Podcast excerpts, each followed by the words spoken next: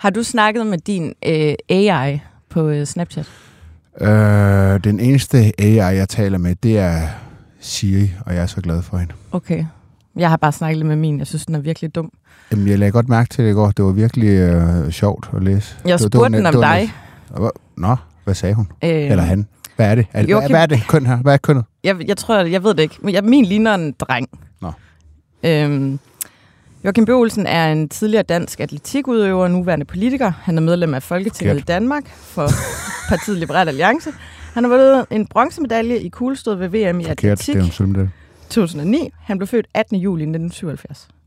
Det var for også forkert, jeg født 39. maj. Nå, okay. Det er der AI. Jeg tror, ved du hvad? Vil du høre, hvad den siger om mig? Ja. Anne-Christine Cremon er en dansk politiker, medlem af Folketinget.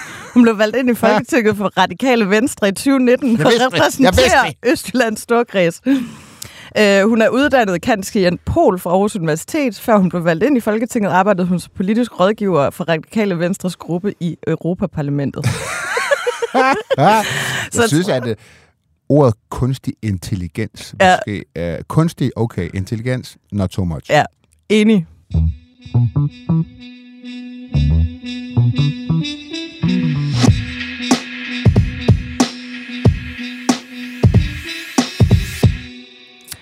Hej og velkommen til Slottet og Sumpen, BT's politiske podcast. Ugens store nyhed er, at øh, Jakob Ellemann han vender tilbage til dansk politik efter en længere stresssygemelding. Vi skal også tale lidt om en kyssende borgmester fra Nordfyn, der har fratrådt sin post. Her i studiet er Joachim B. Olsen, og jeg hedder Anne Kirstine Kramon. Nå, endelig kom nyheden om, hvornår Jakob Ellemann vender tilbage. Han vender tilbage øh, den 1. august. Mm. Det øh, skrev han på Facebook i går, og så blev der afholdt et lille doorstep med Stephanie Lose og Troels Lund Poulsen, der ligesom øh, uddybede en, øh, en lille smule. Hvad, hvad betyder øh, den her nyhed? Ja, den betyder jo først og fremmest, at nu kommer der noget afklaring på, altså den der uvidshed, der har været, om han vender tilbage, øh, om han overhovedet vender tilbage, og i givet fald, hvornår han vender tilbage, den, den er jo ligesom, øh, altså man kan sige, den, det problem har de jo ligesom fået løst. Nu er der sat en dato på. Jeg synes egentlig, det er ret klogt at sætte en dato på, fordi altså, 1. august er han så tilbage for fuld hammer. Øh, men nu har han også ligesom en periode, hvor han ligesom kan få et lille, lille lille tilløb, ikke? hvor han kan vise sig frem offentligt, måske tage nogle møder med nogle øh, kollegaer, øh, uden at øh, det så fører til spekulationer. Altså nu, nu får han måske muligheden for den der lidt bløde start. Det, det synes jeg udenbart lyder klogt. Men jeg så også sige, at han står altså over for nogle massive, massive udfordringer. Hvis vi lige bliver ved sådan selve udmeldingen, fordi der har jo været rigtig meget snak i krone, særligt den seneste tid. Der har været, det er ligesom om det er på en eller anden måde intensiveret. Også i Venstres bagland. Kommer han tilbage, og hvem skal i så fald øh, afløse ham? Der er øh, rigtig mange, der er glade for øh, Stephanie Lose, som synes, hun har gjort det godt. Det gør hun også, altså sådan øh, helt objektivt set. Hun, øh, hun har i hvert fald noget øh, driftsikkerhed, eller hvad, hvad man kalder det. Men det virker måske også lidt som om, at de her samtaler eller snakke om ham har taget så meget til, at det var nødvendigt at komme med en klar udmelding, sådan der ikke blev for meget snak i krone. Jamen altså, der er jo ingen tvivl om, at jo længere tid øh, der, der vil gå, før han kom tilbage, og jo længere tid der gik med uvidshed om, han overhovedet vil vende tilbage, så er det, jo, det fører jo helt naturligt til, at man spekulerer over, hvem skal tage over, hvis han ikke kommer tilbage. Og de spekulationer har kørt på højtryk. Det er jo ikke noget, jeg vil tale meget om i Venstre, men, men øh, jeg ved, at øh, det er diskussioner, de har haft på det højeste niveau, hvilket jo også er helt naturligt. Selvfølgelig... Øh, Selvfølgelig udviser man rettidig omhu, og man vil selvfølgelig ikke tages på seng, hvis øh, det skulle ske, at de har fået et opkald fra Ellemann og sagt, jeg, jeg, jeg, jeg kommer ikke tilbage. Øh, så det har de selvfølgelig sk- skulle vende. Hvad har plan B været? Ja, jeg tror så, det er så det. Jeg tror ikke, de har ikke haft en, de har ikke vidst, hvem der så skulle tage over. Men man kan sige, altså, ja, Troels Lund, som jeg, det er det, mine kilder siger. Øh, Troels Lund vil egentlig gerne have, Søren Gade til over. Søren Gade vil modsat så gerne have, Troels Lund øh, til over. Og så har der så også været øh, Stephanie Lose, som har været i, i, i spil. Så min pointe er, jeg tror ikke, at de har siddet med en helt færdig plan B, men de var gået i gang med diskussionen. Han, øh, han kommunikerer jo selv på Facebook, at han vender ligesom øh, tilbage for fuld blus. Øh, han vender tilbage som øh, formand, vicestatsminister og forsvarsminister. Og det er jo også sådan, man kan ikke rigtig måske i hans position være halvt med, ligesom man ikke kan være halvt gravid. Mm. Øhm, altså, jeg vil bare lige sige, det siger alle. Jeg, altså, jeg, synes, der er nogle nuancer i det der. For det er lidt som at man om, kan være halvt gravid? Øh, nej, det, det kan man ikke. okay. Eller kan man? Jeg ved ikke, man kan så meget i dag. Jeg ved det ikke helt. Ja. Men, øh, men øh, altså, jeg vil sige, øh, som minister, det er jo ikke sådan, at du er helt uden indflydelse på din egen kalender. At du ikke kan øh, sige til din ministersekretær, søndag, der vil jeg simpelthen ikke have nogen opkald, medmindre at øh, russerne de har angrebet eller et eller andet. Der skal måske lidt mindre til, trods alt. Men, men, men, men det er bare den der fortælling om, at man nærmest bare bliver trukket rundt ved næsen som minister. Selvfølgelig har man super travlt. Men man kan godt som minister også få tilrettelagt sin kalender på en måde, så der er nogle pusterum. Altså det, det har man jo brug for. Så han skal blive bedre til at prioritere. Altså det er han simpelthen nødt til, og det, det er også muligt i det job, han har nu. Og jeg synes også, han har, og det er jo selvfølgelig også en eller anden ros til ham, men det har så åbenbart været for meget, men han, var, han havde også meget, meget travlt. Han var jo land og rige rundt hele tiden, og også kørt først lang valgkamp, så regeringsforhandlinger. Mm. Så blev en minister, og så der og, og før alt det, så var der jo ikke andet end problemer i mm. Venstre. Altså, jeg synes, han har også haft det svært. Det har været en virkelig hård, han svær opgave. Ja, det har han. Det har været ja. stiv pelikan lige i ansigtet, fra han, han tog over. Jeg synes også, at han har gjort nogle af tingene værre selv. Det kan vi måske vende tilbage til. Ja. Han, øh, han, han har jo nogle vigtige opgaver foran sig. Svære opgaver. Han øh, mangler ligesom stadig at overbevise øh, Venstres vælgere og Venstres bagland om, at det er det rigtige at at gå i regeringen. Øh, han, han er jo ligesom symbolet på det løftebrud, at man gik i øh, regering. Øh, altså, øh, er det en opgave, han kan løse? Hvordan, hvordan skal han løse den her opgave? Altså, jeg, jeg, jeg synes jo, det ser rigtig, rigtig svært ud. Øh, altså, der er, jo ikke så, der er jo ikke andet at gøre for ham og for Venstre, end at, at ligesom prøve at sælge de resultater, som de nu opnår i regeringen. Altså den der fortælling, de har øh, om, at øh, hvis ikke de var gået i regering, så var, der, så var det blevet øh, et... Øh, så var det bare blevet rød og rød politik. Det er så ikke en analyse, jeg overhovedet køber eller tror på. Mm. Øh, og jeg synes, de har svært ved at sælge den. Og, og jeg synes, jeg, jeg tror ikke på den, fordi at Mette Frederiksen havde jo meldt ud inden valget, at hun gerne vil lave reformer. Øh, det var jo også derfor, hun gerne ville have en midterregering. Fordi hun vidste godt, hun ikke kunne føre den politik, hun egentlig ønsker at føre med enhedslisten. Og derfor så er jeg helt overbevist om, at var Venstre forblevet i, i, i opposition, så havde de fået masser af muligheder for at forhandle med S og få masser af resultater. Jamen herunder også topskattelettelser. Altså det, det fik Venstre trods alt med Helle Thorning i 2012, øh, da der jo var en, en lignende situation, en socialdemokratisk regering, der ønskede at, at gennemføre nogle, nogle forskellige reformer. Øh, så, så jeg mener, det var, en, det var en virkelig stor fejl af dem at gå i regering. Øh, mm. Øh, ja, de kunne jeg, jeg tror, at de har fået en central rolle som, øh, som sådan et konstruktivt oppositionsparti, der har lavet masser af aftaler med, med regeringen. Og derfor synes jeg også, at, at den, der virkelig bør være glad, udover dem i Venstre, der er glade for at se Jakob Ellemann vende tilbage. Okay, altså først og fremmest selvfølgelig Jakob Ellemann, der skal være glad, hvis han er rask, og hans familie og sådan noget. Det er en frygtelig sygdom, øh, og det er selvfølgelig rigtig, rigtig godt, at han øh, har, det, har det bedre. Men, men, men hvis man ser mere kynisk på det, så synes jeg, at Mette Frederiksen, hun er selvfølgelig også glad. Hun er, det er en kollega og sådan noget, så når hun siger, hun er glad for at Jacob tilbage, så tror jeg, hun mener det. Der er ikke nogen politikere, der ønsker hinanden det ondt. Men det er de kan... jo også gode til lige at få skrevet på, øh, det på Twitter. Men det... er sådan lidt, har I ikke hinandens nummer? Så kunne I bare lige sende ja, præcis. sms. Men præcis. nej, nej det, jeg glæder mig til, at Jacob Ellemann, han kom tilbage. Det skal, ja, man skulle ja. tro, at det kunne ordnes med en personlig sms. Det skal vi alle sammen have Involvere os i. Ja. Ja. Men, men hun har også nogle kyniske grunde til at være glad. Øh, fordi at... Øh, Øhm, et, fordi at, øh, jeg synes, man må sige, at altså Ellemann, som du selv også ligesom er inde på, han er ikke helt, han er ikke slået igennem. Mm. Og jeg synes, at det er tydeligt, at der er simpelthen, altså Mette Frederiksen og egentlig også Lars Løkke, de er, de er altså en anden vægtklasse, sådan rent politisk, og det bliver meget synligt, synes jeg, når de Øh, eller ofte bliver det i hvert fald meget synligt, når de står ved siden af hinanden. Og der kan man sige, øh, det, det er jo sådan set helt kynisk godt for Mette Frederiksen, øh, fordi Venstre er trods alt den historiske hovedfjende, og at de kommer til at blive øh, stå over for hinanden igen på et tidspunkt, Venstre og Socialdemokratiet. Det er ikke sikkert, det bliver med Ellemann i spidsen til den tid, men, men, men, men det er godt for hende, at han er tilbage. Øh, Troels Lund var jo faktisk ved at klare sig godt, populær.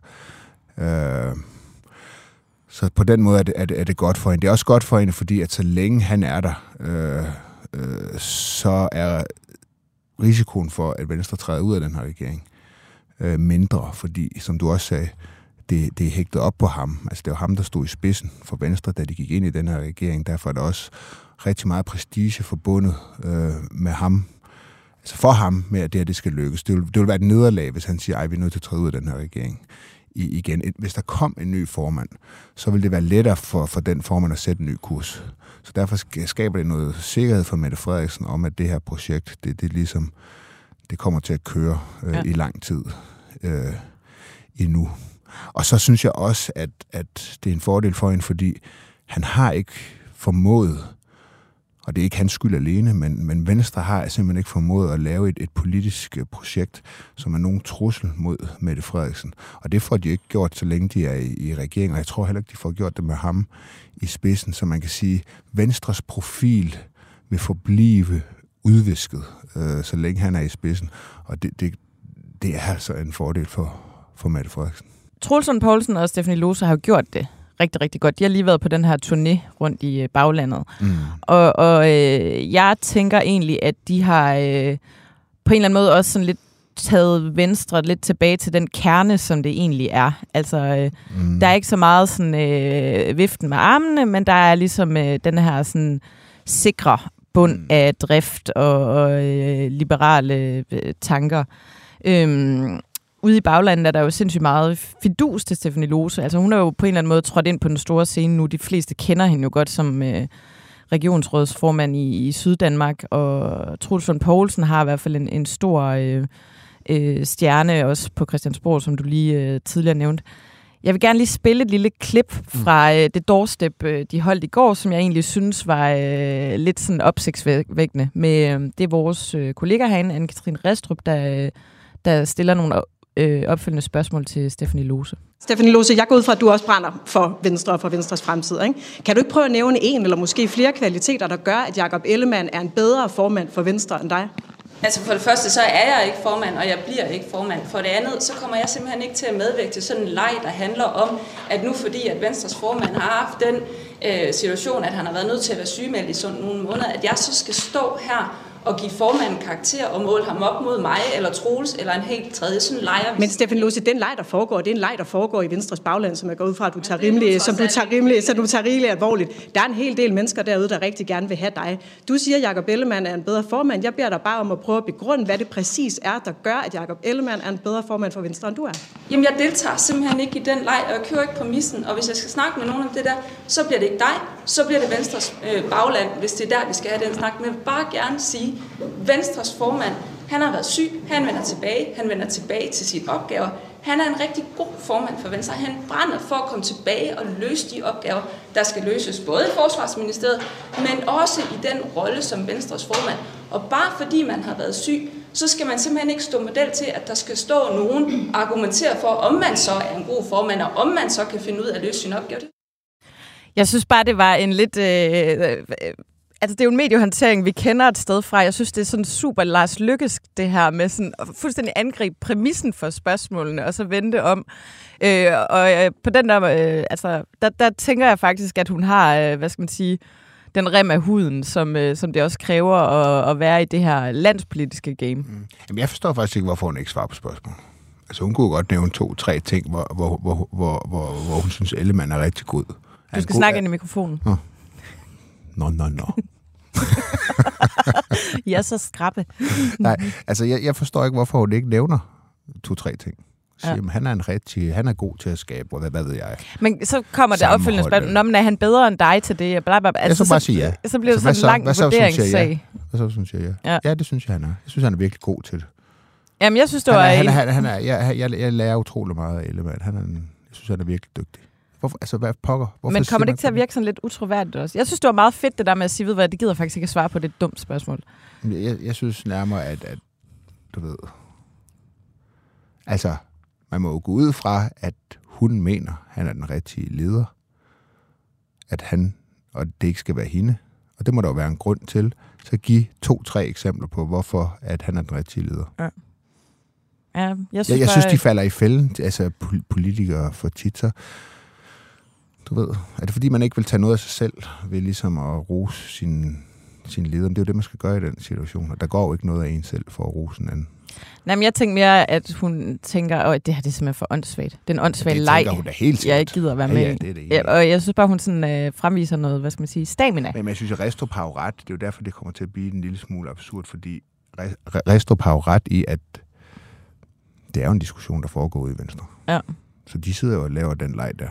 Så, så hvorfor ikke øh, være med til at lukke den ned ved at fremhæve to-tre kvaliteter, som hun mener, Ellemann har. Øh, og så hun får spørgsmål, har du ikke de kvaliteter selv? Så siger nej, ikke i lige så høj grad som Ellemann. Ja. Slut. Hvis vi lige skal vende sådan, øh, hvad skal man sige, dynamikken i Blå Blok, som Venstre så ikke er en del af længere. Men øh, det, som øh, Ellemann kommer tilbage til, det er jo, øh, nu kiggede jeg bare på den seneste voksmeter, Venstre ligger på 10,3, det har, der har de ligget i, i et stykke tid deromkring. Der er LA på 10,2, og så er der øh, Danmarksdemokraterne på 10,4. Så der ligger altså tre more or less lige store partier øh, øh, deromkring. Det, der undrer mig, det er, at vi hører intet til Inger Støjberg. Altså, hun laver simpelthen den konservative taktik med, at intet nyt er godt nyt, og, øh, og holder, eller er jo stedet i meningsmålingerne ved nærmest ikke at, at være præsent i medierne. Men det er en øh, måske den mest effektive øh, strategi, der findes på Christiansborg, det er at lade være med at sige noget. Og, det, og grund til det, det er, at man siger sådan ligesom på borgen, siger man, at du ved, der skal, der skal 10 gode sager, 10 gode medieoptrædener til at øh, gøre det godt for en dårlig. Ikke? Altså hvis man, ikke, hvis man ikke siger noget, så laver man heller ingen fejl. Og i politik er det sådan, at det, det, altså det er værre at lave fejl, end det er godt at lave noget godt. Ja. Øh, fejl, Men det var jo det, Søren bliver- Pape han blev så kæmpe stor på. Det var jo bare ved at sidde og holde sin mund, mens øh, Jacob Ellemann, øh, og øh, generelt, at der var kaos i, Mm. mm. i Venstre øh, fuldstændig. Og så bare sidde og holde munden. Men det var jo ikke, øh, hvad skal man sige, en, en taktik, der kunne bære hjem. bære hjem. Ej. Og det er, og det er selvfølgelig, der er en downside til alting. Altså det Ja. farlige ved den strategi, det er jo så, at mens du ikke siger noget, så går der en hel masse mennesker og, og, og tænker, jamen hun, hun eller han mener nok det samme som mig, eller de mener nok sådan her. Det er også det, jeg mener. Og lige pludselig, så bliver du, så kommer du i en situation, hvor du er nødt til at sige noget, for eksempel i en valgkamp. Ja. Og, og så kan der sidde nogle mennesker og blive utrolig skuffet over, at du så, at du så egentlig ikke mente det, som øh, de troede, du gik og mente. Ja. Og, og så, så slår den ligesom, så slår det hårdt, ikke? Eller at du bliver bygget så meget op, som skete med Pape, øh, på ikke at sige noget, og bliver så stor, at du også på et tidspunkt melder dig som statsministerkandidat. Og så går pressen så derefter i sømne, Ja. øh, som de måske ikke har gjort i samme grad, øh, da du ikke sagde noget. Så ja, det er jo ikke, der er ikke nogen strategi, der er evig gyldig, eller ikke har nogen downside. Men, men, men man må sige, som strategi, øh, altså der, der, er den, der er den en ret, det er ret godt. Det er en ret god strategi, helt overordnet set. Og på Christiansborg er det også sådan, at, at der opstår tit den her panik i partierne, hvis man ikke har været i medierne i lang tid, eller hos politikere, nu har vi ikke været i medierne, uh, er vi helt usynlige og sådan noget. Ja, det er det bedste, du overhovedet kan være. Altså bare at være usynlig. Men der er sådan en, man skal helt, jeg skal hele tiden være på, på, på, på, på, og det er virkelig ikke særlig godt. Men vi ved jo stadig ikke rigtigt, hvad det er, Inger Støjberg sådan for alvor vil, udover at noget med Nej, det er rigtigt, hun er ikke det er ikke- landet og noget ja, med det er rigtigt, indvandrere. det er rigtigt. Men, men Altså, skal hun ikke på et eller andet tidspunkt stemple lidt mere seriøst ind? Jamen, jeg, jeg, jeg må sige, jeg køber den faktisk ikke helt, fordi at jeg synes godt, man ved, hvad Inger Støjberg vil. Altså, hun er et, måske det stærkeste politiske brand, vi har. Man ved, hvad hun står for. Ikke? Altså, hun står for stram indvandringspolitik. Uh, hun står for en økonomisk politik, som er sådan gammel venstre. Ja, skatterne de skal ikke stige, men der skal være penge til den offentlige sektor og, og, og god pleje. Og så står hun for det her, hvad skal vi kalde det? det hedder, vi må ikke sige udkantsdanmark med, vel? Hvad Vand- kalder hun? Land og by. Land og Ja. by. Land og by problematik. Ja. Ikke, hvor jeg tror, hun har virkelig har fat i noget øh, over i Jylland. Øh, I nogle, i nogle Hun er fat i nogen i hvert fald. Nogen har hun fat i, ja. ja. Øh, og, og, og, og det vil sige, altså, jeg tror, at hendes vælger køber ind på hendes helt overordnede fortælling, og derfor vil de også være med på den politik, hun så laver, eller de aftaler, hun er med i. Altså, hun har en fortælling, øh, og jeg, jeg synes, jeg synes, altså, så nej, jeg køber ikke ind på, at øh, partier partout skal... Personligt kan jeg godt lide, at partier fremlægger deres politik. Det kan jeg godt lide.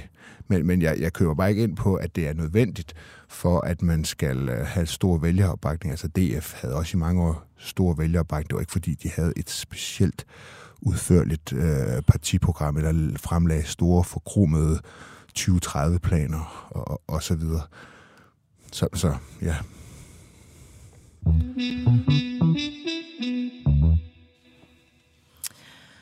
Vi skal lige en tur forbi Nordfyn med en lidt øh, opsigtsvækkende og, kunne man måske sige, kulørt sag, der er kørt i den her uge. Bliver det lummert nu? Nu bliver det lummert, så der brace yourselves. Øhm, borgmester i Nordfyns øh, Kommune, Morten Andersen, der var venstre, mand, er venstremand, har trukket sig. Han øh, laver en udmelding øh, på Facebook i begyndelsen af ugen øh, øh, om, at han trækker sig på grund af en episode, hvor han har kysset en kvindelig medarbejder til en julefrokost sidste år. Ui, ui, ui. Og øh, både Morten Andersen og kommunen selv siger i sådan en kort presmeddelelse, der ikke er tale om en, en krænkelsessag. Men hvad fanden Var er det så? samtykke? Var det samtykke? Jamen, hvis der ikke er en krænkelsessag, så har der jo nok været samtykke. Eller også så har personen ikke følt sig krænket i hvert fald. Øhm, og, og det, jeg synes, der er det interessant ved den her sag, det er, at den kører ligesom... Øh, det, det er jo også spektakulært. Han trækker sig for at have kysset en medarbejder.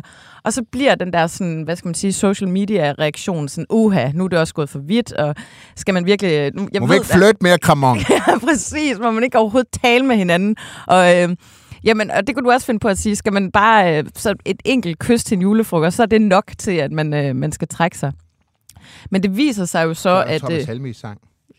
Hvad med den? Jeg kysser hende kun på hendes kind. Ja. Det er mig, der står ude og banker på. ja, præcis. Den kan man ikke engang lave i dag. Nej, Så er det kan man vedkommende, ikke engang vedkommende også længere. fyret. Ja. Men det viser sig jo så, at, øh, at det jo ikke bare er på grund af det her kys, det er simpelthen kommunalbestyrelsens økonomiudvalg på tværs af alle partier, der har udtrykt mislid til ham. Men Øh, på baggrund af det her kys. Ja, fordi han ikke har været ærlig. Øh, han har løjet over for økonomiudvalget. Om kysset. Ja. Forklar. Øh, Kasper Solberg, der er medlem af Nordfyns øh, Kommunes økonomiudvalg for Socialdemokratiet, øh, siger, at øh, han vil gerne aflede det her heltekvæd. At øh, Morten Andersen, han går ligesom ud og siger, nu har jeg været nødt til at trække mig på grund af, at jeg har kysset en medarbejder i fuldskab, men det er faktisk ikke at det, det handler om. Det handler om, at han har lovet for økonomiudvalget. Og, og det, jeg synes, der er det interessante ved det, det er det der med at bruge... Men hvad har han løjet om? Jamen, han har lovet om øh, hans opførsel til den her. Han har åbenbart været meget upassende om og beruset. Når der har været mere end et kys. Jeg ved ikke, hvad... Altså, det bliver kaldt upassende opførsel. Nå. Øh, men det, jeg, tænker, det, jeg Har der synes, været kædedans? det er sikkert... Det har der sikkert folkedans. Puha. Det, jeg synes, øh, der var interessant, det var det der med at, hvad skal man sige, bruge MeToo aktivt i sit spin. Altså, at man øh, satser på, at hvis man melder ud, at man øh, har måttet fratræde, fordi man har kysset nogen, at så vil der også være nogen, der siger, det kan ikke passe. Det kan ikke være rigtigt, at man bare på grund af et enkelt kys øh, er nødt til at, at fratræde sin post. Øh, og det- og jeg synes bare, det var øh, ja, sådan lidt risky på en eller anden måde. Altså, han fortæller jo ikke Morten Andersen den sande øh, del af historien om, at det, det ikke handler om, hvad skal man sige, it's not the crime, it's the cover-up.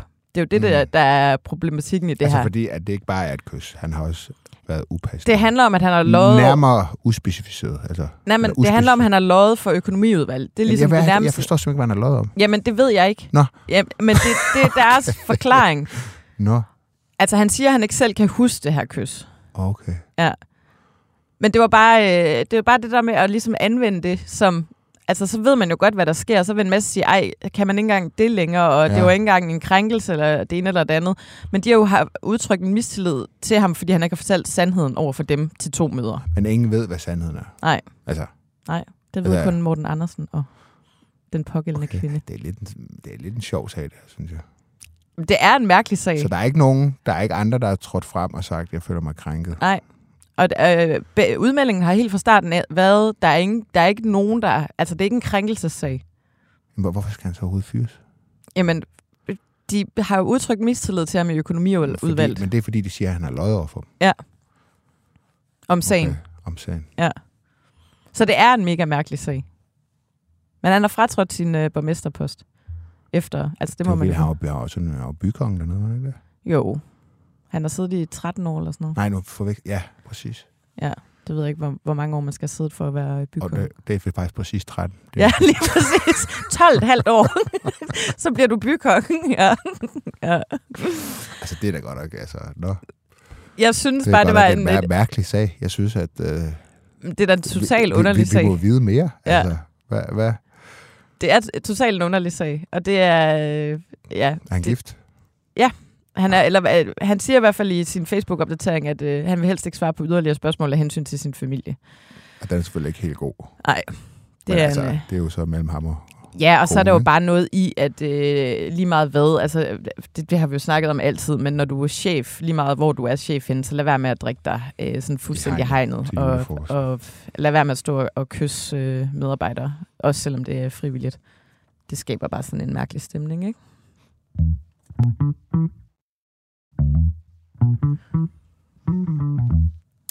Maj Villersen, Mm. øh, politisk leder for øh, Enhedslisten, hun er gravid. Tillykke med det, Ja, Maj. tillykke. Det meldte hun ud i, øh, i den her uge, at Mhm. øh, hun og hendes kæreste skal have et øh, efterårsbarn. Hun er ikke lidt gravid. Hun er Og hun er helt gravid. Det skulle være øh, bekræftet. Hun er ikke halvt gravid, så vidt vi ved, vores kilder. Øhm, men øh, jeg tænker, om det ikke er lidt en, hvad skal man sige, en foræring til et enhedslisten, som måske egentlig gerne står og vil skifte formand. Jo, det kommer egentlig meget belejligt. Altså, hun har jo ikke... Man må sige, hun har ikke slået igennem, ligesom øh, først Johannes Schmidt og så Pernille Skipper gjorde. Det, det har hun ikke. Altså, hun har... Men de har også fået dårlige valg. Altså, de er gået tilbage, de gik ret meget tilbage ved sidste folketingsvalg, så de er lidt i en down-periode, ikke? Øhm, hun har simpelthen ikke, altså hun har ikke helt den der karisma, vil jeg sige, som øh, især Johannes Schmidt Nielsen øh, havde. Men når det så er sagt, altså, så synes jeg faktisk, hun blev bedre og bedre. Altså, jeg synes, øh, jeg synes man kunne se det i valgkampen. Øhm, jeg synes, hun startede svagt, men blev faktisk ret god til sidst. Øh, og nu, der har også været nogle debatter her efter valget, som jeg har dækket og sådan noget. Og der, der synes jeg faktisk, hun er vokset med, med, med opgaven. Men, men hun har det der, altså hun brænder ikke helt igennem, mm. så, som, som de gjorde. Altså den der indignation kan man ikke altid mærke øh, lige så meget, som man kunne nogle af de tidligere. Jeg synes, hun har klaret det godt. Det er ikke sådan, jeg synes, hun har været dårlig eller sådan noget. Hun, hun har bare ikke helt været op på deres niveau, og Johannes Schmidt Nielsen er måske også en af de dygtigste sådan, politikere inden for den disciplin, ligesom at brænde igennem, øh, som der har været på Christiansborg de sidste 20-25 år, vil, vil jeg sige. Så det er også det var store sko, hun skulle udfylde. Men, men, men, men når det nu skal være, så er det måske ikke et godt tidspunkt, fordi de jo har en, en Pelle Dragsted, som jeg også tænker, du tror bliver Ja. den næste Ja. politiske ordfører, er det jo det, ingen lyder. Og han, han kan i hvert fald, øh, altså han, er- han, er, han er meget dygtig og god til at brænde igennem. Ja, han har jo lidt øh, det der, øh, hvad skal man sige, at han også er en politisk tænker. Ja. At han, øh, han også kan udtænke politik. Han har været øh, ude i, hvad er det, otte år, man skal være ude i enhedslisten, og er jo nu tilbage. Så jeg tænker også, at det vil være oplagt, at man vil søge og gøre ham til politisk Ja, leder. det er jo ikke sådan noget, altså... Det er ikke sådan noget, når man, når man sådan ringer rundt, rundt og taler med folk i, i enhedslisten, så, så, så kan man sige, at det, det er ikke sådan noget, de siger klart jo. Mm. Sådan meget enhedslistensk. Ja, var men de har jo... opfandt. Men, men, men, men jeg tror, man fornemmer mellem linjerne, at det ligesom bliver ham, og det er også lidt... Altså, det ville være meget mærkeligt, hvis det ikke blev ham. De har jo landsmøde, jeg kan ikke huske, hvad de kalder det. Nu her i Pinsen.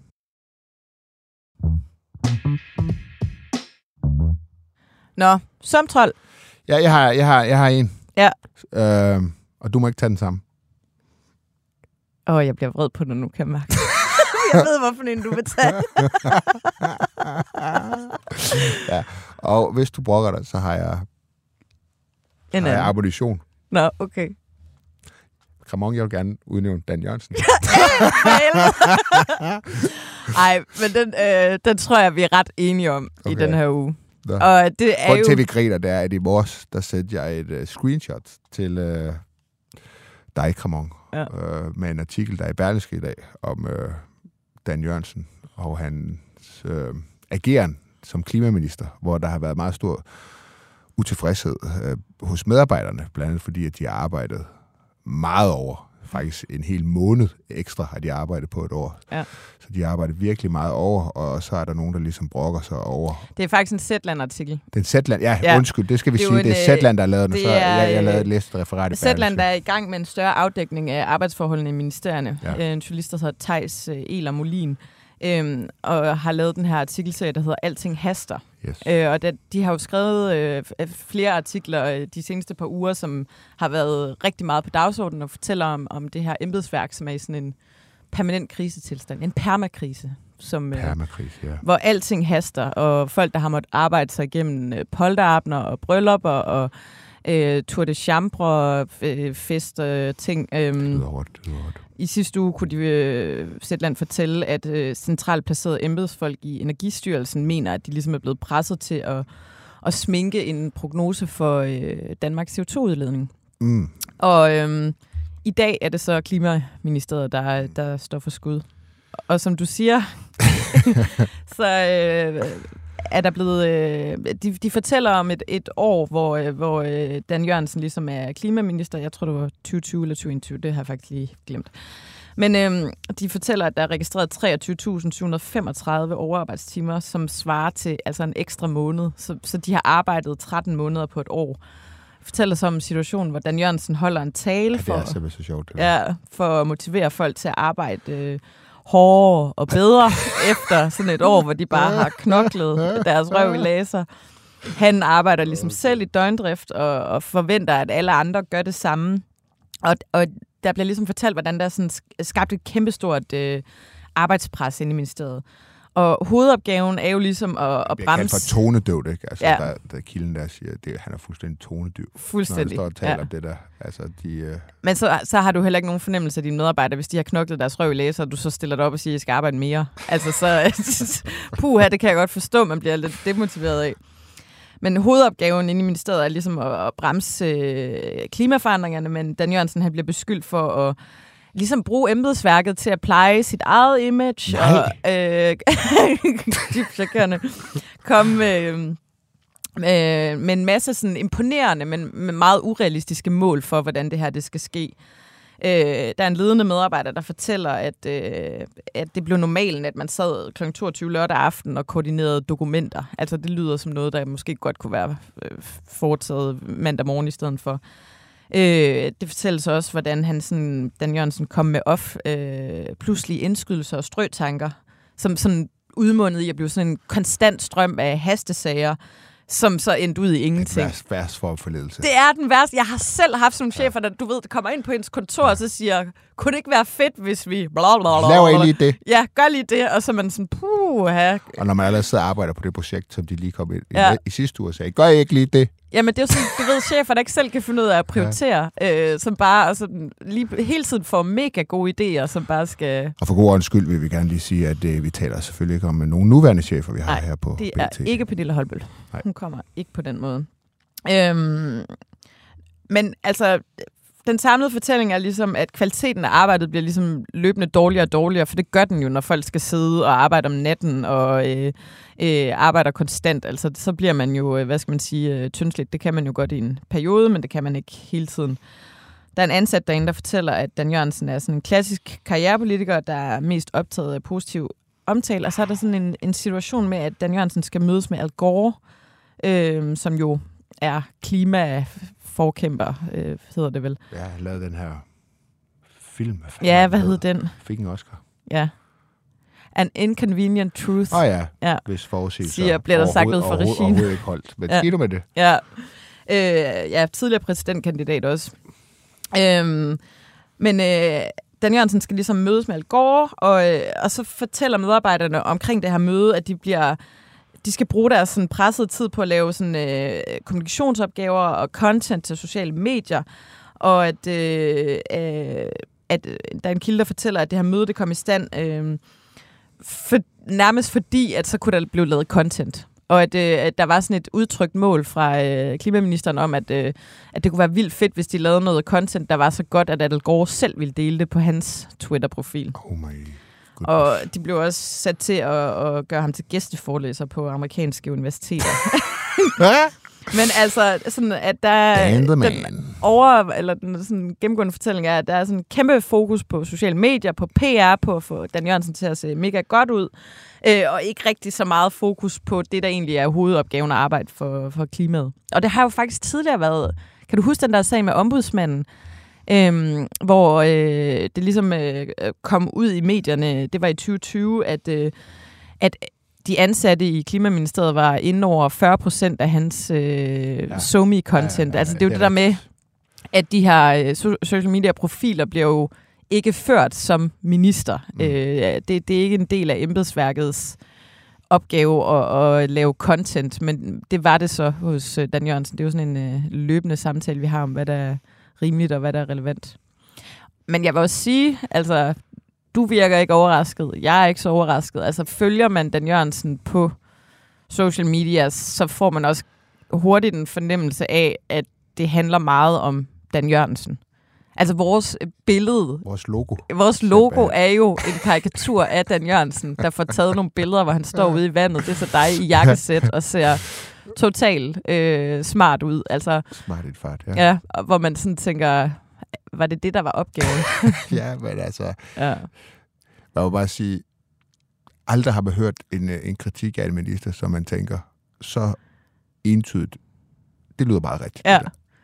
Og, og så er det jo også sådan lidt, at det er jo også sådan lidt, åh, det er bare sådan lidt pinligt. Meget, meget troværdigt. Det. Ja, men det er også lidt pinligt for ham, ikke? Oh. Altså, der er noget sådan med, med det der med at gerne vil se, altså, det er jo sådan lidt influencer-agtigt, og Mhm. gerne vil se rigtig godt ud på øh, sociale medier. Selvfølgelig vil vi, øh, jeg lægger da heller ikke billeder op af mig selv. Øh, hvis jeg har et, hvor jeg har kæmpe dobbelthage, så tager jeg da måske lige det andet. Eller, altså, Jo, jo. det, alle er jo øh, en lille smule forfængelige, men denne her sådan form for forfængelighed, hvor man sådan holder et helt øh, ministerium i en skruetving for, at ens social media appearance er god, det er sgu lidt Ja. kikset. Ja, det...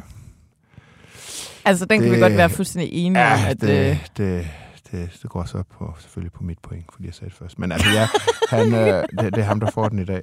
ja, det er klart. Det er klart.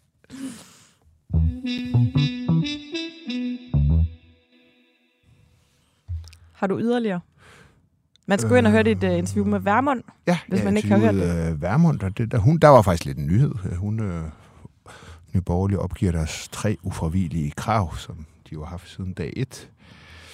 Øh, og det, det gav hun sådan set i interviewet der med mig. Det var et, øh, jeg kan godt lide at interviewe hende, fordi hun er en... Øh, man kan, igen, selvfølgelig, sådan er det med politik, være enig og uenig, men øh, må sige, hver gang jeg har interviewet hende, så, så hun svarer sgu på spørgsmål. Det synes jeg er dejligt. Ja. Så det skal I gå ind og høre, og øh, som det, det peger ser jo ud også nu... på en lidt øh, større tendens, tænkte jeg, da jeg hørte det, at altså de her, øh, det her øh, kravlen op i træer og ultimative krav, altså nu har vi også den her midterregering, det er sådan det balancerede og konsensussøgende, som er trenden inden for politik. Ja, jeg er fuldstændig enig med dig. Jeg synes jo, at en, øh, at midterregeringen har så i hvert fald haft den helt håndgribelige konsekvens, at sådan et parti som Nye Borgerlige nu dropper Og de her tværs. krav. ikke? Ja. Altså, hun siger, de giver simpelthen ikke mening mere. Hun siger sådan noget med, så må vi se, hvis der er et blot flertal, men jeg tør godt, altså, på politikersprog, og det var egentlig meget klart politikersprog, øh, så, så siger hun, at de der ufravillige krav kommer ikke til at spille nogen rolle. Så kan man så sige, at det er måske ikke deres største udfordring. Øh, de har lige fået en måling på 1 procent. Ja. Så spærregrænsen er der efterhånden. Det er noget, de kan se ude i horisonten, så langt er den væk. Ja. Så de har jo selvfølgelig andre problemer. Man kan også spørge sig selv, er det det rigtige tidspunkt måske at droppe de ufravillige krav? Normalt vil man sige, at et parti, der ligesom ligger og kæmper med spærregrænsen, de, de skal skærpe profilen, øh, og ikke, øh, hvad skal man sige, Mudder den. eller nuancere tingene ja. særlig meget. Ikke? Men, men, men jeg vil så sige, jeg, jeg tror alligevel, at hvis de klarer spærregrænsen, så tror jeg, det er den rigtige beslutning. Der, jeg har endnu til gode at se et parti, som er kommet godt ud af at have ultimative krav, radikale ved sidste valg, Liberal Alliance ved valget i 19. Uf, ultimative krav, det er sgu ikke noget, der noget bliver... Noget fanden har skabt. Der er ikke noget, der bliver belønnet.